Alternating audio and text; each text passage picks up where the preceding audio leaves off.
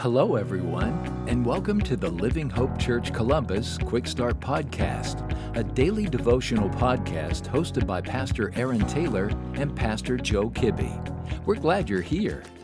Hello, and welcome to the Living Hope Quick Start Podcast. My name is John, and I am an intern here at Living Hope Church Columbus.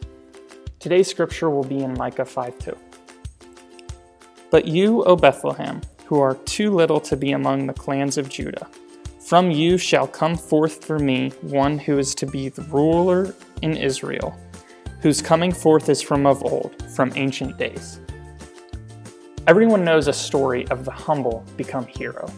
Stories like these permeate our culture, often beginning with the same premise.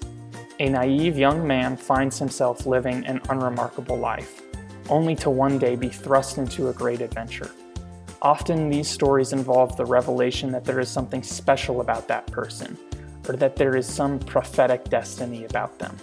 This archetype has made it into some of the world's greatest art, from classic literary works to modern day blockbuster films.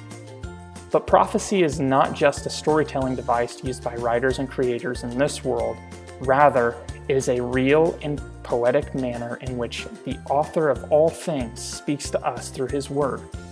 In this passage, God further expands and reflects upon the promises he made back in Genesis, using Micah to give us insight into the place and means in which the Messiah will enter the world.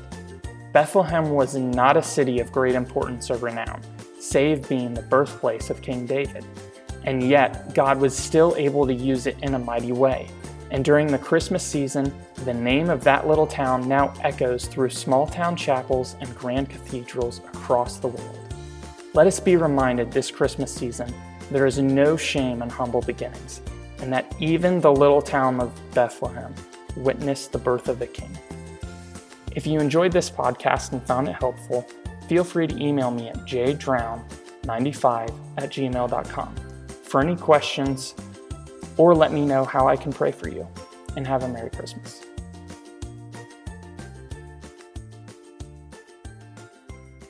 Thank you for joining us today. Be sure to subscribe and rate this podcast. Have a great day.